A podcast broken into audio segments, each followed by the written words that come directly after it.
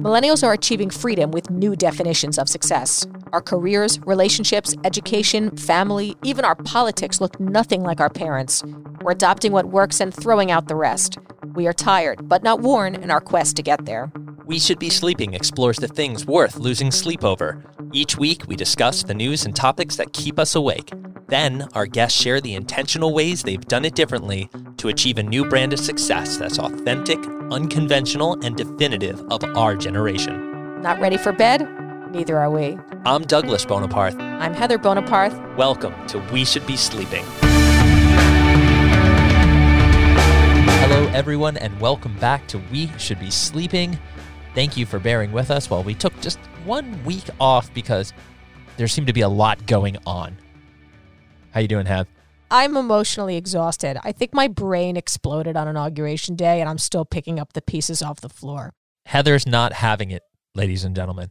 No, it's not that I'm not having it. I just No, you I'm, you look like you're not I'm having so, it. I'm so like just relieved. It's like I'm a I've got Stockholm syndrome. I don't know how to accept like a moment of peace and calm and unity in my own mind. That's hard to do right so now. While we would normally put out an episode on Wednesday, it just seemed like the attention was elsewhere last Wednesday, and rightfully so, I mean, including ours. not only wasn't there on Wednesday, it like hung over in the third. We could have done third. We just I had like an inauguration hangover all week, all week basically, into the weekend it's grueling. It's tough. and into this week and into tomorrow and maybe the next day. So talk to me in like April, basically. All right. Good vibes. For sure. What are we talking about this week? You've been hounding me. And guys, just so you all know, Heather is much better at coming up with the topics in the beginning here. And I usually go along with it like, that's great. Let's talk it up. She reads more news, more things that are not finance. And finally, she was like, Well, also, like, usually we have a lot going on, but it seems like since the temp has dropped lower and lower, there's been less going on, or maybe my brain has just been functioning less and less. yes, it's the brain function. I'm so cold. Guys, I'm so cold. Get off Instagram and stop looking at all of your friends down in warm climates. No, fuck them, honestly. Oh, All right. Anyway, all right. Seriously. All right, you're a little salty. I get it. But what we're going to talk about this week, because I've been tasked with coming up with it and still did a pretty bad job at it. Is Elena of Avalor on Disney Plus? All right, it's not just about Elena of Avalor on Disney Plus. It's a children's show, in case you didn't know. yeah, it's a Disney princess show. It's three seasons. The third season just came out, like, I guess a week ago or so. I've been waiting for this because Forget about the next season of Succession, folks. Elena of Avalor, season three, just came out, and Look. Douglas is beside himself. elated that this came out because look, our daughter, our older daughter, got into this show. She met Elena of Avalor when we went to Disney last The year. Elena? the Elena. I didn't know who this princess was. She had no idea. She knew This was before masks, guys. She met Elena of Avalor and got to give her a hug. Yeah, there she- may have even been a kiss. she, okay. she kind of looked at me like, "Who's this one?" yeah. like- and we're like, oh. That's Elena. No idea. Anyways, after that, we went back. We started watching it. She got hooked on it. And here's the thing I watch everything, everything Hazel watches. He Mo- does. Most parents will tune out whatever garbage their child is consuming. I do. you do. But I'm like, all right, let's check this out because I love cartoons. I always have, I always will. So I kind of just want to see what this is about. You Now, have been watching cartoons as long as I've known you. right? I'm a huge fan. And look, arguably there's a lot of them out there which are there's a million other things I'd rather do than watch that trash. I won't name them. But every now and then, especially with Disney because Disney's magical, we'll come across something that is great. Like the writing's there, the creativity's there. I can get into it when I mix my love for cartoons with something pretty decent. Well, so that's like really nice when you think about it. That, I mean, I can make fun of you all I want. And look, I have zero interest. When my child goes in on like a massive TV bender, that to me is an opportunity to go be productive and do something else or maybe work or relax or write or something. But Douglas, he really enjoys it. That's kind of like something that he does with Hazel and with our kids. It got me thinking about this idea like when our kids get older, which Hazel's now five, and so she's getting older. She's She's a, older. she's a person now, and it got me thinking about things that we do with our children together. Things we really do with them, not just do for them. When they're very small, you're doing things for them. You're setting up finger paint and you're overseeing, you're hovering, Yeah. you're taking them to some You're, silly direct, like you're directing the activity. sport, sporting class on Saturday, multi-sport class, and you're watching your two-year-old run around, and you're just jam. standing there, like you're standing there with another mom, being like, "Isn't this so funny?" They're running, and and like, but there comes to be an age where you're like, "Oh wait, this is something that I enjoy and my child enjoys, and we're doing it together." And so for me, that's baking with Hazel, and we really do bake together. Is She actually helps. doing something? she gives suggestions. She is involved. she has input on And- what she wants And, in the and good. with Doug, that's watching cartoons. And so we've started thinking about how special that really is when you get to start doing things with your kids. And I guess then the flip side of that is like when your kids start showing an interest and you want to really like lean into that and support that, like what came first, the chicken or the egg? Like, did she get that interest because I pushed it upon her? yeah, because you wanted to bake something, therefore you Right. like. she watched Elena because you turned on Elena for her and you said, you need to try this. This is the one we met in Disney. I guess I don't know if it was me putting it on and I was sick of whatever else she was watching before that and she tried something new. I feel like that's possibly right. But the bigger point you're getting at is are we pushing kids or our kids into something that we like or are they organically finding out something that they like and we're joining it? I think this is the first time as parents that we've ever really gotten to that point with a child. And it's just very interesting and just something to always be cognizant of and be aware of. I mean, look, Doug plays tennis, he loves it. And we got Hazel into a tennis class last fall. And without trying to push upon her how wonderful it is if she would play tennis like daddy, we're trying to really see, like, well, do you like tennis? Do you want to do tennis again? She says she does. She says she does, but it's one of those things that makes you question. Like, I love musicals, I love shows and music. And Hazel loves musicals because I've had her listen to multiple musicals. But, like, if I didn't put them on for her, would she really have an interest? It's just one of those things that it's like, how much do we influence the interests of our child? And not even to say that that's a bad thing. I think it's just always something to be aware of. Like, can we present them with something they may not have known to have an interest in before? And then how far do we push that or do they just take it and run with it? I mean, it's just it's something we've been exploring within the confines of our like home and our immediate streets since we don't do anything. But it's our also it's our first rodeo here. yeah, clearly. But I'll say this, it's also depending on what it is. Like sports, I had no expectation that she would pick up a tennis racket and be good at it. I'm like, okay. It's going to be a long, long time before there's any kind of game actually being played here, whether it was with another kid or Yeah, but how excited were you the first time she made contact with a ball? You were so excited. over the moon. I'm not going to doubt her athletic prowess. I mean, I am. She's, I thought maybe, you know, I'm being critical, but maybe not the most athletic kid that I've seen. So to hold that racket and hit that ball over the net, I was like, oh my God, there's a chance. and, I, and I left it, and, and I Oh. know, but I left it there. And I think that's a good example of Leaving it open ended. well, hold on. I think that some folks would. The feeling I felt You inside mean you're not me, trying to be Tiger Woods' dad? We just watched that documentary, by the way. I mean, that's a good point. But I guess you could have gone as a parent, like, really pounced on that and went like all in crazy, overbearing parent. Let's make this dream happen to let's see where this goes. It was really cool to wrestle with those feelings. And the last point I wanted to make is like through the conduit of like a television show, which is like kind of a layup to get into. You sit on a couch, you watch it. There's a big difference between that and what you've been doing, like whether it be baking or taking her to the tennis court and stuff like that. So I don't know. That maybe wraps up my thoughts on. so, how was Elena of Avalor season three? I'm so glad you asked. It, it was phenomenal. Yeah, I got to go back. I'm sure we're going to watch it Oh, again. Please don't bore our listeners with a full recap of three seasons of the show. She's now queen. She's Look, crowned. I love, I love Disney. Like, don't get me wrong. She's- I'm just like, listen. cartoons are like mommy time. Like, It- you do you, kid. it I'm going to do me. okay, it ended. She's now crowned queen of Avalor. Sofia showed up at Praise the end. be. Unbelievable. Pres- Great, great Joe, show. Joe Biden is president. Elena is queen. All is right in the world this week. I was a little disappointed they didn't do a Joe Biden Elena crossover episode. Look, look. What can you do? You know what? All right. anyway. All right. Anyways, awesome guest for you. I want to welcome to the show Oz Pearlman. Oz Pearlman is an Emmy Award winning mentalist, speaker, magician who won third place on America's Got Talent in 2015. I had the pleasure of meeting Oz a few years before his appearance on AGT, and I remember watching some old YouTube videos of him and being absolutely floored. Now, fast forward a number of years, and Oz is everywhere.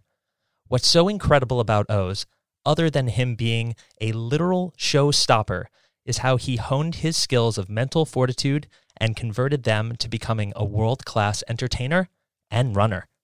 Oz is a shining example of how millennials are doing things different to achieve their own version of success, which is why we're so excited to have Oz join us on the show. Oz, welcome to We Should Be Sleeping. Thanks, guys. Thanks for having me. so so excited to have you here. It's been a little while since we've had a chance to catch up, but I'm just going to dive right into this.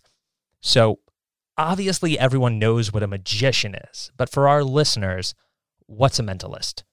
Mentalist is kind of like a magician because everybody thinks card tricks, fast hands, fast hands, sleight of hands. I can do something in a way where you can't see what I did. You know there's a trick, but you say, I just didn't see how you did it. You were too fast. I don't do any of that. I do magic of the mind. So, kind of the way you would describe it is I know how people behave, I know how people think, I know how to persuade and influence in certain ways. And what my show appears to be is that of somebody who can either read your minds or implant thoughts in your mind. It's much more cerebral. It's much more emotion based. Like when you pick a card and somebody finds it and they put it back, you're like, ah, you know, that was good. Like, ah, has a card trick, amazing. But when you suddenly tell someone something about themselves, like what the name of their best friend was in second grade or what their favorite thing to eat is, or in the moment they just say something and you know what they're going to say, like a number, that kind of hits people in a very different way. And it tends to be much, much more memorable and much harder to explain. There is almost no solution to a lot of the things that I do. And it's because of the fact that it is not a trick. It's not, I'm not pretending to be psychic, but at the same time, I'm using a lot of tactics and things that I've honed over decades. And that's why I think, knock on wood, that's why I'm still gainfully employed because people enjoy it. They find it entertaining. I know I find it super entertaining. And one nugget of information I learned about you is how you've always used mentalism and magic to pay for things. As a kid, you entertained others so you could have fun on the weekends. You used your skills to pay for your college education. Given how long you've been at this, I would think you knew exactly what you wanted to do from an early age. However, you ended up taking a detour into the world of finance before going all in on being a mentalist. So, why didn't you just stick with what you loved? Honestly, I never thought I was going to do this. And it's not even being humble or anything. I literally had no idea that this was a lane. Does that make sense? Until you kind of see someone yeah. that you can emulate or a mentor, I assume it's kind of, I've heard a lot of podcasts with movie stars who just had this light bulb go off where they're like, wait, that could be me. I could be a movie star one day. Now, I never thought that, but I never thought you could be a mentalist or you could be a magician. Like, I did not know that was even a possibility. I thought more along the lines of my dad's an engineer, somebody I know works as a lawyer, somebody's a doctor, like a good Jewish boy. Like right. I've yeah, lanes right here. The nice Jewish boys have nice Jewish careers, right? Exactly. Yes. We never mentioned at Passover Seder the mentalist. So I had no idea, not even from a perspective of financing, making ends meet, but even just I didn't know this was a profession. So I kind of went to school because that's what was expected of me. And then at school, I learned what I thought would be a good profession or something that would at least get my foot in the door. I ended up doing engineering. And then I ended up going to work on Wall Street. I had a couple internships. Things were very lucky. It was a good time in terms of the market. And so I ended up going to work for Merrill Lynch for a few years before I switched paths and became an entertainer. So walk us through that moment where you decide to pivot, let's say. Like you decided to leave finance, you're ready to embrace your passion as a mentalist and entertainer. What was it that really pushed you over the edge? Was there one thing or was it a gradual shift? I think it's kind of like the straw that broke the camel's back. There were a bunch of little steps that kept happening, and timing and luck is just everything in life. I look back and I say to myself, if this would have happened, because I quit my job 16 years ago. Now I'm dating myself. Wow, it's hard to wow. say that, but don't do that. like the glory days. Wall Street was humming. This was the mid 2000s, and that if this had happened to me in 2009, for example, I would have never left a job because I would have been too scared. My thinking. Oh, we know that. Yeah. So at the time, what was my mindset? My mindset was this I go, if I don't do this, and I'll give you the story of why I quit when I did quit, but if I don't go for it now, what's the worst that's going to happen? It doesn't work out. So in a year, I'll find another job. That to me was the worst case scenario. I'd saved up some money. I didn't really have any big, overwhelming things. I didn't have a family yet. I didn't have anything to pay for. There was nothing stressing me out at the same level other than rent and eating something every day. So it's not like your options are only as good as kind of your liabilities, if you will. If I had a family to raise, again, I probably would have stuck with that swishy paycheck and kept things very consistent. But I did a show at Merrill Lynch. It's important to know what I did at Merrill Lynch. I was red tape. So I was like bureaucratic red tape, where I'm some 21 year old shrimp who knows nothing, who gets hired. And what my whole job is, is to ensure that people that are buying servers at the company don't spend more money than a certain amount. So kind of like imagine you're setting something up and you, you, know, and you say, I need three million bucks. And they're like, well, talk to this kid. And he gets talk on the to the guy in finance. Yeah. He's like, who are you? And I'm yeah, like, you're I'm like, literally oh. the red tape. Literally. Yeah. And they talk to me and I go, okay, you need 3 million. I'm gonna give you 1.3 million. And here's a report on what you can buy. And he's like, everybody wants to just give me the finger and scream at me. I am as hated as customer service. You know what sure. I mean? You're a doorstop. Yes. And so what I learned to do, and it's kind of a lesson throughout life, is I would ingratiate myself because those same people who were 20, 30 years my senior and infinitely smarter than I am at what they did, I would go out to drinks with them and I would do magic and I'd blow them away. And suddenly this kid that they hate, they're like, oh, he's great. And they it's social networking and people So like smart. my job. And what started happening is I got visibility in short order to my bosses, bosses, bosses, boss, like people that were so far up the ladder, I didn't even know there was a ladder. At one point, I did a show for the CFO of the company, who is now the CEO of Morgan Stanley. He's an Australian guy named James Gorman. I have never had the chance to meet him since, which is funny, even though I've told the story many times. And I've done some shows for his senior leadership, but I wonder if you'd even remember this. I did a magic trick where I took five $1 bills from everybody. I snapped my fingers and they turn into five 100s. It's a beautiful piece of magic, just incredible eye candy. And I did this, and the guy goes, Oh my God. And everyone starts laughing because we got to get you working here. They start laughing, and then I go, I do work here. And they, they didn't know I was hired internally by an event planner. He had no idea. He thought I was a professional. And then he's like, Well, what do you mean? And I go, No, I literally, I work at your company. And he didn't believe me, thought I was BSing. And I told him a long acronym of what I do. And he's like, Well, what the hell are you doing working here, mate? And I, Right, right. it's like a light switch. It's a light switch. And it's one of a few light switches, but that cemented the moment where I said, the CFO of the whole company just said, What am I doing working here? What am I doing working here? Like it was a real come to Jesus moment. And I think it was less than six weeks later that I put in my notice, and everyone I worked with was happy for me. They all said, This is not your future. This is what you need to be doing. They saw that. I find it extremely interesting that the confirmation you received from a Wall Street heavyweight and back then the CFO of the company was what it took for you to make that pivot and make that transition. I can't help but to wonder that if years and years before that, before you even made your way to Wall Street, someone like either your mother or father or grandparent looked you in the eye and said, It's okay to become a magician, would that have changed your trajectory in any way? Or like that just would never have happened? And this is the way it went down. So I'm not faulting my parents or anybody around me.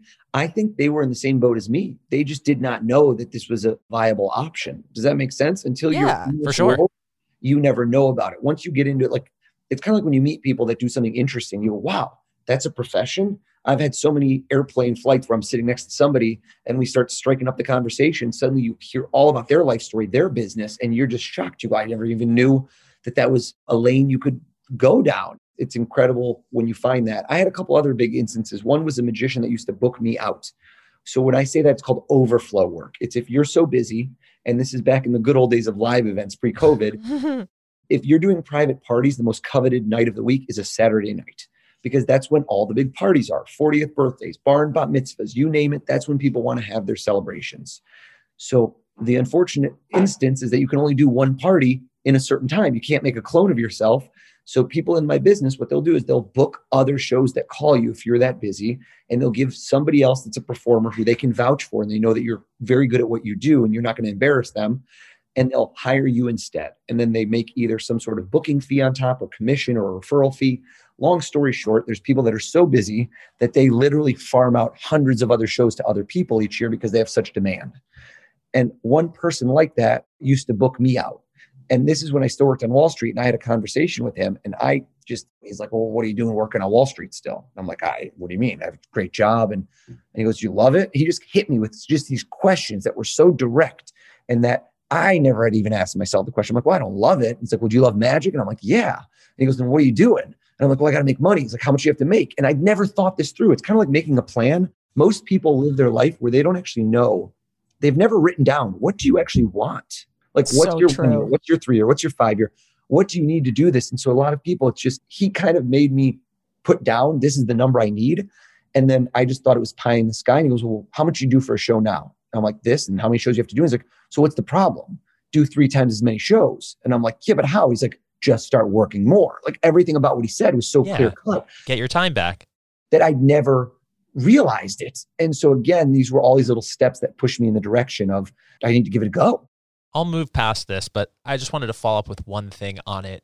In a world that, and I imagine some of these people are your idols and people you've looked up to, the Houdinis of the world, the Robins, Burtons, and Copperfields, even with such notable figures in your space existing, I guess what I'm trying to ask is were they just so big and so a one off that you say to yourself, I'm never going to be that, therefore this is not a viable path because they're just so huge? Or is it something else? And then we can move past this. I would say yes. I wouldn't even connect the dots in that sense. I don't know if I had the ambition to be that at the time. So it's like when you see that, it seems otherworldly. There's no connecting the dots of how do you get to that level.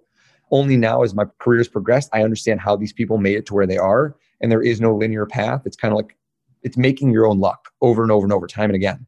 Got it. Definitely. So shortly after you met Doug, that's really when you went completely parabolic. Like you were already doing really well, performing hundreds of shows a year, but then America's Got Talent happened. Tell us a little bit about that opportunity and what that moment did for you as a performer and also as a business owner. I mean, not just about your confidence, but about what it did for you professionally. Oh, there's no comparison. I mean, I don't know. It would be tough to know for sure. But if I die in 50 years, I assume that's line number one on my obituary. I'm hoping for other things. I mean, I've had a NBC show, I won an Emmy, like there's other things, but AGT is imagine you have a small little spark and you just take two gallons of jet fuel and you pour it on top and it just explodes. AGT was far and away the biggest thing that's ever happened for my career on so many levels. It just, it's, I think what you said was so poignant and smart, which is the confidence it gives you because of two things. One, it's such a way to escalate. I've never been under such stress ever in my career beforehand. When you do a performance that you just planned in the last week and you're doing it live and you're at Radio City Music Halls where they used to shoot it, so there's about six, 7,000 people watching you live. You know that there's 15 million people watching you on TV. And then around the world, there's going to be hundreds of millions because these things get tons of views for years. So all of that combined, and also the highs and the lows are just so massive because if you get through each round, you immediately have to plan for what you're doing the following round. Right. It's like a marathon. You just have to keep, it's just constant creation and they're throwing curveballs at you. Don't they just come right up to you after you're literally done doing a mind blowing act and they're like, what's next? Very close to that. Yes. It's a very quick turnaround. And also, I'm of the mindset, and I've advised a lot of the people that have been on the show since me that, and I've seen it so often. I don't like to jinx people, but people that go into that show very, very confidently and that have it all planned out, they know what their first round, second round, third round. I did not know anything beyond the round I was doing, meaning I literally did not make any plans for the next round because I think of it, I'm not Mr. Football, but a football analogy is if you're getting the ball thrown to you and you are the wide receiver and you're looking at that ball, if you're thinking about how you're going to turn around and run and score a touchdown or anything you think about other than catching that ball, you know what happens? You drop the ball. You don't end up catching it. So all these people I know that have been on the show that were so certain of how great they do, so often, time and again, they're thinking about the next round. They don't make it through that round because they're too much thinking and too concerned about where they're going next. I was so laser focused on how I was going to execute each time that the minute after it ended and the next morning they're like, What are you doing next? It was a blank slate. It was giving me a whole new canvas. And I would come up with things under pressure. I find that to be true.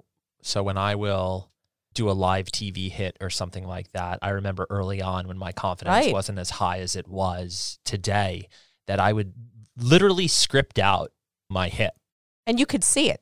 You could see it in his face. You could tell that he knew the points that he wanted to make and he felt like he had to get them out. And it was like, it just wasn't nearly as effective. You would be hard pressed to see me choke or flub a line, and it exists out there, but it would happen more with things being scripted and mapped out than it would just having the few bullet points because I know what the general topic would be going on, smiling, and doing your thing. That's really cool. That I just think it's applicable throughout life is that if you try and game it too much, you might fall on your face. But the one thing we never saw Doug do on a live TV hit was have a bad hair day. Am I right, Heather? The bad hair day, never, that healthy head of hair right there. That's the logo. That's the money maker. Bonafide health, baby. Bonafide health. He'll put the work in for that, though. I'll tell you that. He always makes sure his hair is on point. He may not study some lines beforehand, but the hair always gets done. The That's makeup. it. Half the people watching on CNBC are on mute anyway. They're hiring you, Doug, because of everything they see. I'm telling you, I don't want to be, I don't want to objectify you. But Let's be real, real right here. And for the record, I played a very large part in that over this past year because I cut his hair during COVID. FYI. Well, my wife, my wife did. This How'd it is, turn this out? is super awkward because I can't have my hairstylist listen to this. But my wife did a better job than my hairstylist of 10 years, multiple times. Like it's, I feel if you could have seen the first haircut, our marriage was, I don't want to say we were going to call some sort of a family attorney afterwards, but after the first haircut, I was really mad. I thought she had just destroyed my hair. And I think it's potentially my best feature. It's still there.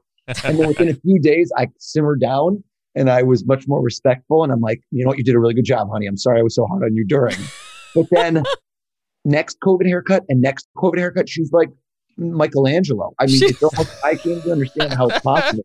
It's the layering, the, I'm blown away. Maybe she and I should start like a is that secondary your- is that your business side here. hustle. Yeah. Yeah, Te- maybe. it- no, it'd be teaching other wives how to not royally screw up their husband's hair. or at least a YouTube video. Maybe not a business, but perhaps a video. There's the next co- perhaps some content. two things. Sure to be another pandemic in the next 30 years. I think you get ready in advance for it. Yeah. There it is. Yep, exactly. Thank you for the flattery. You're already our my at least number one favorite guest on this show. you've and- just you've just skyrocketed Yeah. to the top of the This- list. Yeah. I'm Doug. the first guest, though. Is that correct? Just so I'm clear, I'm the first guest and the number one. If by first you mean sixth, then yeah, like the sixth guest, but sure, sixth, seventh guest. we'll I'll see. front of the line. I know. we can uh. always bump you up. Getting back to the kind of business of things for just a second, I was watching you on an interview with Lewis Howes from, I think it was three years ago in 2017. And you brought up something that really stuck with me as a business owner. You were talking about how most sole proprietors devalue themselves because it's difficult to charge more for something that you love doing. And I find there to be a lot of truth in that. I struggled with that for years. So I wanted to know how you went about finding your worth and how often you continue to think about it, even at this stage of the game. So I think that you can be your own worst enemy because you, in a lot of these professions, think about if you're selling, if you're a multinational company, the amount of market research you do into what you should be charging for a product is just, you spend tons of money on that. In most of our businesses, we have no idea what our competitors charge. We don't know why they charge what they charge. It's like no transparency. Yeah, it's In my profession, especially the case, like I have no idea what other people charge for certain things and what's the differences. And to a large degree, people aren't necessarily open about that. So I think that the answer to your question is if you are finding that you're devaluing yourself, you need to bring someone on board that can help you with that. So in my profession, that's a booking manager, somebody who takes that off my plate. So I'm no longer the boss. If you're the person who owns a shop and someone comes in and wants to negotiate with you, like, come on, give me a deal. You don't have anyone to defer to. They're like, but you own the place. You can give me a discount. You don't go to Walmart and tell the cashier, hey, I want this for 20% off. They're like, what do you want from me, man? I'm not Not stopping me from asking. exactly. But if you have someone else who's in between you, then I say, oh, I'd love for you to do that, but talk to my manager, talk to my agent, or talk to my sales rep, or talk to, you need a divide between you and the business. You need to separate the two together. So you have to have some sort of way of doing that. Even if it's yourself doing it, you have to find a better way to imagine that you're your own representative and learn more about what you should be charging. And quite frankly, it's just like a microeconomics, econ 101, where the curve supply and demand, if you're hearing yes to everything and what you're selling is a service that's your time and everyone's saying yes, yes, yes, you're priced too low. People should be saying no to you at some points. You need to know that otherwise you're too cheap. Love it. So Doug and I started getting into a bit of running this past summer. I mean, some real couch to 5K stuff. This is like, this went from zero to 100 for us. And we love our kids, but there's something just about this physical act of like physically running away from the home that I guess felt very cathartic this past summer. And we both just like suddenly like, I'm a runner now, I guess. So that was like our big pandemic pivot. But you, on the other hand, are an ultra marathon runner. So for listeners who don't know, what is that? How far do you run? So an ultra marathon is anything longer than a marathon, which is 26.2 miles or 42 kilometers, but it depends. It varies. Like there's all different 50 miles, 100 mile, 150 mile races. Oh There- my People are pushing the envelope. So the farthest I've ever run in one go is a race in Greece called the Spartathlon. I ran 153 miles. What? Why though? what? to say I did it, even I don't even know what's to say I did it because I don't usually like to brag about it because it makes people think you're crazy, but more to have done it. It's really the experience. That's a whole different beast. That race is wild. But How I long love- does it take to do such a thing? I was not that competitive in that race, but the winners are averaging probably under 24 hours. So it's a straight day. I was 33 hours. So to give scale, because most people can't think of that many hours, I started on Saturday at 7 a.m. and I finished Sunday in the afternoon. Oh my I slept goodness. about my running partners that were there could fact check me, but I slept about 45 minutes and I got made fun of for that. Now, that was not all in one burst. That was like 10 minutes here, five minutes there, 15 minutes here, and like Oh another my 10 minutes. God. And some of those sleeps, this is not like the Ritz Carlton or the Four Seasons. I was on a mountain at mile 99 at like 8,000 feet up, and I just got to an aid station, which is in essence two people At a hut. with like flashlights and a small card table with like some food on it. And I got there, and right when I said, I said, "Wake me up in five minutes," and just laid down on the gravel rocks and was asleep before my head hit the ground. Unreal. I felt like I laid down, and then they shook me awake. And I'm like, "No, no, let me sleep. I, did I sleep yet?" They're like, "You've been sleeping five minutes," and I didn't even remember. But then you wake up and you keep going. So what do you do? Do you like eat a sandwich like while you're running? So this is kind of gross, but so for that race, because I did the race the year before and I had a lot of stomach issues, I was throwing up. It's actually a bit of a viral YouTube video if anybody wants to enjoy. It's the most viewed video ever on this race in 30 something years. You just type in Spartathlon and it will come up. The first video will be of me and my buddy running it. Spoiler alert, I didn't finish the first year. So the second year, all I ate were energy gels. They're these little, they're called Cliff Goos. They're like little sugar packets. And I ate one every Uh-oh. 20 minutes. So I ate a hundred of those Oh, in a day and a oh. half. oh my God. After finishing, the two things I wanted the most were to lay down and to brush my teeth because my teeth were just revolting. Like imagine just consuming sugar nonstop for 33 hours. They say the body's mostly made of water, but I guess at that moment in your life, your body was mostly made of goo. I think my body, I don't even, yeah, I don't even know what I was made of. I was destroyed. So it's not too hard to see how the connection between what you do as a mentalist, getting into people's minds and whatnot, and your ability to endure the type of mental and physical torture you must have put yourself through to run 100 plus miles. Is there a link between your ability to read people's minds, quote unquote, and your ability to control your own, not just in the context of running, but also in business and in life? I mean, I think so. It's funny because when I hear about these things, I still think I'm very lazy. And my wife would probably agree that I'm very lazy. So even though I'll go run and I'll go run if I can, I'm mostly limited by life responsibilities. Like if right now you just told me I had nothing to do and I could go run 25 or 30 miles tomorrow and do that for the next few days, like that's my joy. To most people, it sounds like a punishment. That to me sounds amazing. But Yeah, I get that. at the same time, I'll go run 25 miles and then somebody will say, Hey man, let's grab drinks. And they'll want to grab drinks four blocks away. I'm be like, dude, that's too far. Let's just go one block. Like I don't want to walk four blocks. Right, like, right. You ran 25 miles. And it's it's the yin and the yang. I can't explain it. The same applies to marketing. I feel pretty much always like I'm not doing enough. Working, it's either feast or famine. I could be working a ton and I'm miserable, or I'm not working enough and I'm anxiety ridden. I think it's all being a neurotic Jew. It's in my DNA. Yeah, you guys have more in common than I. And actually, me too. I feel the same way. I don't know how to be still, Or chill. still or chill. Working too much, you're complaining about how much you're working, not working enough. You feel like there's more you're leaving on the table and that there's other things you should be doing, creating, running, whatever. I, it's definitely like the neurotic Jew thing. whether it's ingrained in DNA, and I think it is for a really good part, or just wanting to achieve and being brought up a certain way. Well, that's also how we came up with the name of this podcast. We should be sleeping because Doug and I have always got a million projects and a million different activities and goals going on. And people always say to us, you should really try and take a nap and relax Yeah, on your day off. And you should really, Not that we don't binge like Netflix shows and get into some TV, but it's a mindset. I hear that. So would all great mentalists also make great marathon runners? It's funny because there's not that many. I've searched kind of high and low for other magicians. There's several of them, but I don't know why it doesn't. There's Really trying to make know that. why. There's a lot of magicians that are very sedentary, not necessarily fit, but with mentalists, Gordo, the fat magician. I'm, I'm not throwing anybody under the bus, but yes, it's not like a profession known necessarily for being overly methodical about fitness. If you kind of really look, just do a Google search on magicians and you'll see what I mean. Watch me Doug's make like that. wa- adamant, adamant to connect you being a mentalist I got with it. you being a marathon runner. I got it. He's like he's like certain that there is a I got there's it. a connection. I got a trick. Watch me make this Big Mac disappear in my mouth. Pretty much. Oh man. I a do that one. too. So I'm not, I go through phases of being a very healthy eater, but the good side about being able to run a ton of mileage is it kind of takes off for now. My metabolism is still good enough that I've gained maybe the COVID five, but not quite the COVID 15. But when I'm running a lot, when I can do that, it's pretty easy to maintain weight just because if you run two or three hours a day, it kind of helps. I still eat a lot. You'd be shocked at the quantity. so speaking of being a really busy guy that's got a lot going on, it goes beyond just being a professional mentalist, entertainer, runner. You're also a dad of three now. And tell us about being a mentalist and being a dad. Like who controls who?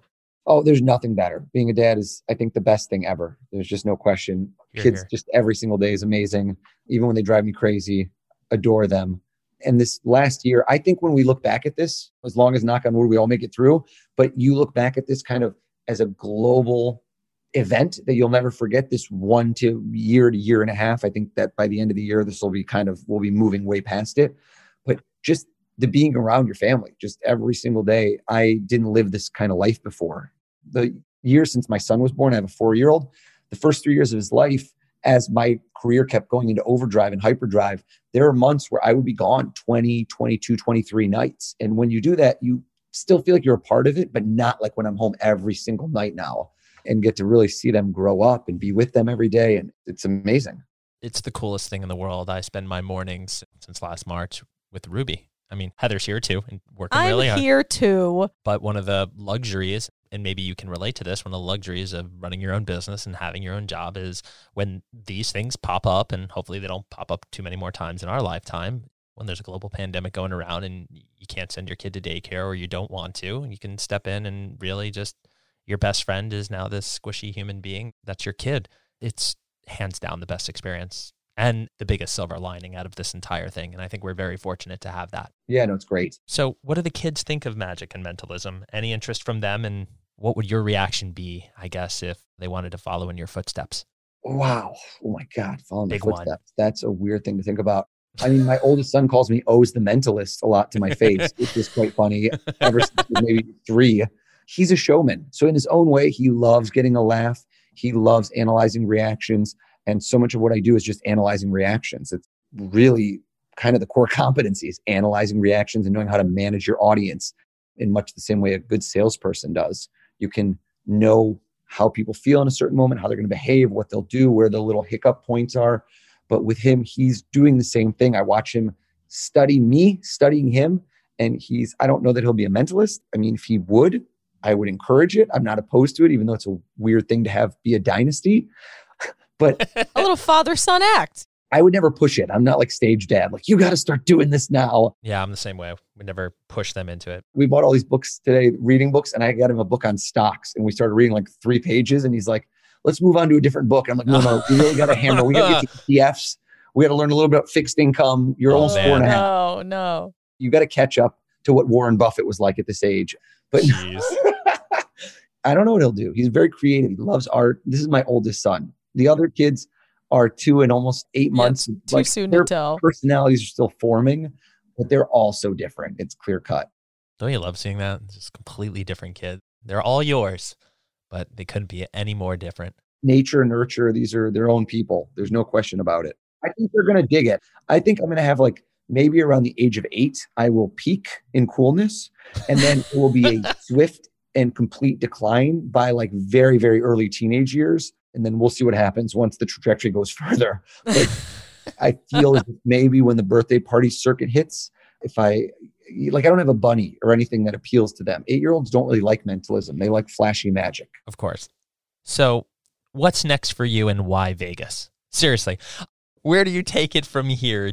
Do you have an end goal or are you just seeing where things take you other than I mean, I can tell you, yeah, my big goal would be everything is kind of predicated on when COVID kind of goes away to get things back in motion. So I was pitching TV shows before this all hit, and I had my own TV show. And that is really the best way to amplify yourself. Even though nowadays the landscape is shifting, media landscape is just what will TV even be in two or three years? Who's even watching traditional TV as much? Getting a network special is not what it once was. But just putting something out there. I think that the big picture item for me is no one in the US has taken up the mantle of being the most well known mentalist. Like most people, if you ask them, who's the most famous magician, you're going to get David Blaine, Criss Angel, or David Copperfield in a heartbeat. That's from all age groups. In England, if somebody said, Oh, who's the most well known mind reader mentalist? Everybody knows Derren Brown. And the same thing, like in Ireland, there's a guy, in Israel, there's a guy, in all these different countries, mentalism has taken mainstream levels of popularity where somebody knows who is the guy. I'm not trying to be sexist. It just hasn't really been a woman, For but sure. it tends to be a guy. And so in the US, no one has taken that mantle. No one has elevated to that level.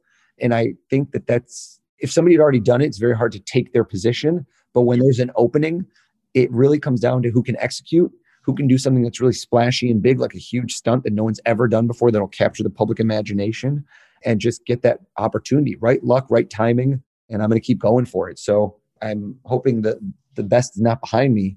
That would be my ultimate goal. The short term goal is to continue doing what I'm doing, which is just doing tons of shows, entertaining lots of people, continuing to up my brand and kind of elevate my performance. Every time I do shows, it gets better and better. Well, you're the guy, man. And we can't wait to watch. It's gonna be no matter you. what. I've been watching We this thing for years and years and years, and you've constantly, constantly deliver here. Now, what the audience doesn't know, our listeners don't know, is that you've asked us some questions before we started. It sounds like you have something up your sleeve. Up my sleeve, here's what I want to ask you. Let's do a hypothetical. Doug, what do you like to eat? Right now, ultimate meal you could have in front of you. Can you picture it right now? And I want to be clear. You're thinking about this in this moment for the first time ever. We've never spoken about this. You had no idea about eating anything before this moment, did you? No. They need to know spontaneity is everything. When you watch a TV show and somebody's been scripted, you can see it in their eyes, you can hear it in their voice. I need to know there's no way this is impulsive in the moment. Imagine to me, you're sitting down. What are you having? Just tell me what's on the plate. I want to hear in this moment, what do you feel like eating? Shellfish, it's crab and lobster. Crab and lobster. Okay. Now let's take it a step further. You could eat crab and lobster. COVID's not affecting what you're eating. COVID is affecting for all of us where we could travel. Do you have a pen and paper or anything that you can write on handy? Right in front of me. Okay. I want you to do this so even Heather doesn't know what you're about to write down. Imagine you get on a plane tomorrow, anywhere in the world, anywhere in the world. But Doug, this is all about we should be sleeping. That whole, your whole name of your show is we aren't sleeping. We're doing stuff. We're expanding. We're going bigger and better. So you can go anywhere in the world, but it's got to be somewhere you've never been before. I want you to think of the number one place in the world, number one place, city in the world you'd love to go, you've never been to. And I want you to turn from Heather so she can't see and write down that number one place right now. Okay. Heather, don't say what you think it is because that's more newlywed game. But do you think you know where he wants to go? I do. Okay, and you should. You're s- husband and wife. So, Doug, this is the curveball. I love the curveball. This is when I say spontaneity. Take your pencil and just make a. Are you pencil or pen? What do you have? Pen. And I want you to just make a line through that place and say no. Just say no, Heather. No. No, Heather. This is the only time he says no to his wife ever. So it's just under the course of my show. True. Never say it otherwise. Happy Oh, wife, man. happy life. Very and now, true. pivot. You asked me about pivoting, you pivot. I want you to write down what's the number two place in the world. This is the best because now you didn't even know when I asked you what was your number two place, where you want to go. So, how in the world would Heather know? Write down the number two place right underneath the number one place. Have you done that? Done it. Heather, you didn't see what he wrote down, did you? I did not. Heather, don't say the place, but do you think you know what number two is? You're not sure. I think I know. Wow. I okay. think I know. No, no way. We've spent a lot of time together. You're past year. No way. Okay, let me ask you a question. Do you think that the number two place is in the same geographical region as the number one place? No. Okay. Interesting. And notice how Doug didn't say a word, which indicates you were wrong. If he had said something else, you would have gotten an answer of a yes. So you you see what I mean? That's no info sometimes gives me info. I think you're both on the same page. He wanted shellfish, he wanted crab, he wanted lobster, but it's not his favorite thing to eat. The first place you were thinking of, hands down, was Asia. And I'm thinking you want amazing sushi, amazing ramen. First place you thought of was Tokyo. Is that what you oh thought he Oh my thought of? God. But he changed his mind, and here's where it gets crazy. Because you know what? You could have brought a few other mental signs, here, and they might have guessed Tokyo, but nobody in the world can know what you would think when you changed your mind. You changed your mind in the middle. You change your wife doesn't even know. And underneath it, you know what you went with? You went with another place. You were close to Asia. You jumped over quick flight, Seoul, South Korea, isn't it? Jeez, Oh man. my god. oh my god. Listeners, he was right. Look, There's no video. Can you tell them right now? There's nothing on video. We're not seeing each There other. is no video. no, Heather's, no Heather's video. bright red in the face. lit- my face is the color of a tomato. I'm crying. the worst part about this is I know he's going to deliver and nail it. That's the worst part is that he's You don't gonna, want him to be right, it. he's Yeah, gonna be yeah. You, you don't, but he. God, Heather, Oh Heather, how old were you when you met Doug? 19? I think you're 18, honey. It's okay. What did he say? He thought I was 18. I was 19. You were 18. Oh, okay. 18. It sounded creepy. He's like, you were definitely 18. You were definitely 18. You, are were not you were, 16. You were above. You were above 18. Doug, I'm going to have to look up the statute of limitation. I think we're well past that. Doug's like, there was nobody before me. You know what? Great point. 18, 19, puppy love. Here's what I want you to do. I can't be there, so I can't see you doing this. But if you're listening to a song, okay, and somebody tries to tell you how another song goes, you know, it's almost impossible for your brain to process music while you're listening to other music. It's incredibly challenging. Your brain doesn't work that way. Do you know what I'm saying right now? Yeah. You Mhm. can't sing another song while you're hearing another song. It's very distracting. Same as when my four year old is counting. If I start counting too, it messes up his counting. You have to make it stop so you can just focus. I want you to close your eyes because if your eyes are open right now, it's going to be very hard to picture this face. Are your eyes closed? hmm I want you to go back in time. Now, I sometimes ask people the name of their first kiss. And if I were to ask you right now, I've never asked you about the name of your first kiss ever in your life, have I? No. Better be me. This is literally something you're thinking of right at this moment. Now, here's the problem first kiss is not just you, there's another person involved. So at the end of the day, there's a way to maybe have known about it. Maybe it's not on Facebook or Google or Instagram, but somehow another person knows. I want to do something nobody knows but you.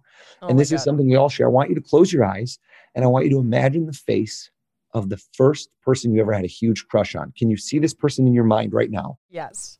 Okay. Open your eyes. Before I asked you about this today, has it been weeks, months, or years since you thought of him?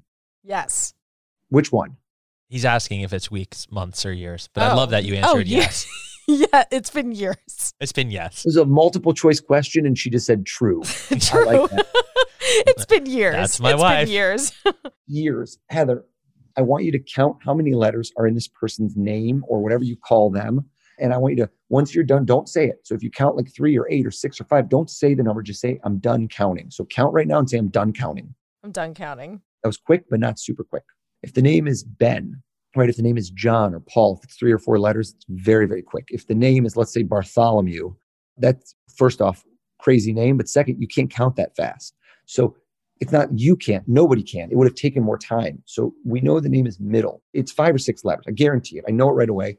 And I want you to think of the first letter and I want you to just say the alphabet for me. So right now, just say A, B, C, D, and just keep going. I'll tell you when to stop, but only in your mind, think of the first letter of the name and start saying the alphabet. A B C D E F G H I J K L Stop. M N O. Stop. Five letter name starts with a D. Danny was your first crush, wasn't it? there it is. I'm dead. I am dead. For the record, Heather's got a thing for guys whose names start with D. So I'm just Oh, like, yeah. am dead. That's actually think like really you? true. She's Didn't got like a thing you, for the so D. true. Oh my god, I'm dead. I need a drink. Wow. You actually have a drink right next to you. She's going to go bathe herself in wine. one. please crack open a whole new bottle of wine. You shouldn't be sleeping. You should be drinking. That's the oh name Oh of my the new God. podcast. Oh, Oz, you're blowing my mind. Oh my God. I God. just All right, guys, I like to leave you wanting more. I can't end on a higher note. than no. that.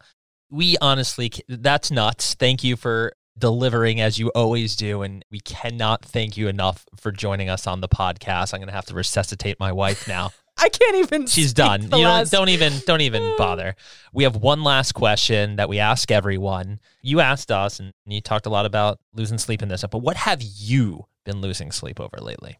What have I been losing sleep over? Man, I feel like blessed that I haven't been losing sleep. I've been losing sleep over rereading old science fiction books. Hmm. I have recently decided that instead of trying to find, like, suss out new books to read, which I desperately want good books to read, I've just been rereading old books that I really enjoyed. And it's so crazy how even though you've read a book, I can just get captured and I'm suddenly awake in bed for like until 1.30 or 2 in the morning, even though knowing my son is going to wake me up at 6 a.m. And I'm like, no, why are you doing this to yourself? But I can't put a good book is better than anything to me. But It you can't stop. any show and I know it's good. And then when I reread it, I'm like, oh my God, this is delivering just as well as it did before. That's awesome. Love it. So if anybody hears this podcast and wants to send me good book recommendations, I love good bios. I really like science fiction. I'm a nerd. What can I tell you? And I love post-apocalyptic books. Send me recommendations. Ooh, love that. We'll put that in the show notes. That's a great segue into where people can find you. So before you go, how are they going to find you? So honestly, nobody even goes to websites anymore. You can, but the best way is probably Instagram, Twitter, Facebook, all those. is at Oz the Mentalist. And it looks like Oz. It should be Oz. Blame my Israeli parents, but it's at OZ the Mentalist. You can see tons of videos from me on TV. Go to YouTube, waste hours and hours. If you want to go to my website, it's ozperlman.com. And I'm doing tons of Zoom shows. So the one cool thing nowadays is you just have to see where I'm touring where I'm performing now. I'm in your house. You can literally see me anywhere in the world. You're welcome over our house any day. Oz, Westwood, New thank you again so much. Thank you, Oz. Thanks, guys. Have a great night. Thanks for having me. Thank you for staying up with us and checking out We Should Be Sleeping. Connect with us on social media, subscribe to the podcast, and learn more at we should be sleeping.com. We'll see you next time on We Should Be Sleeping.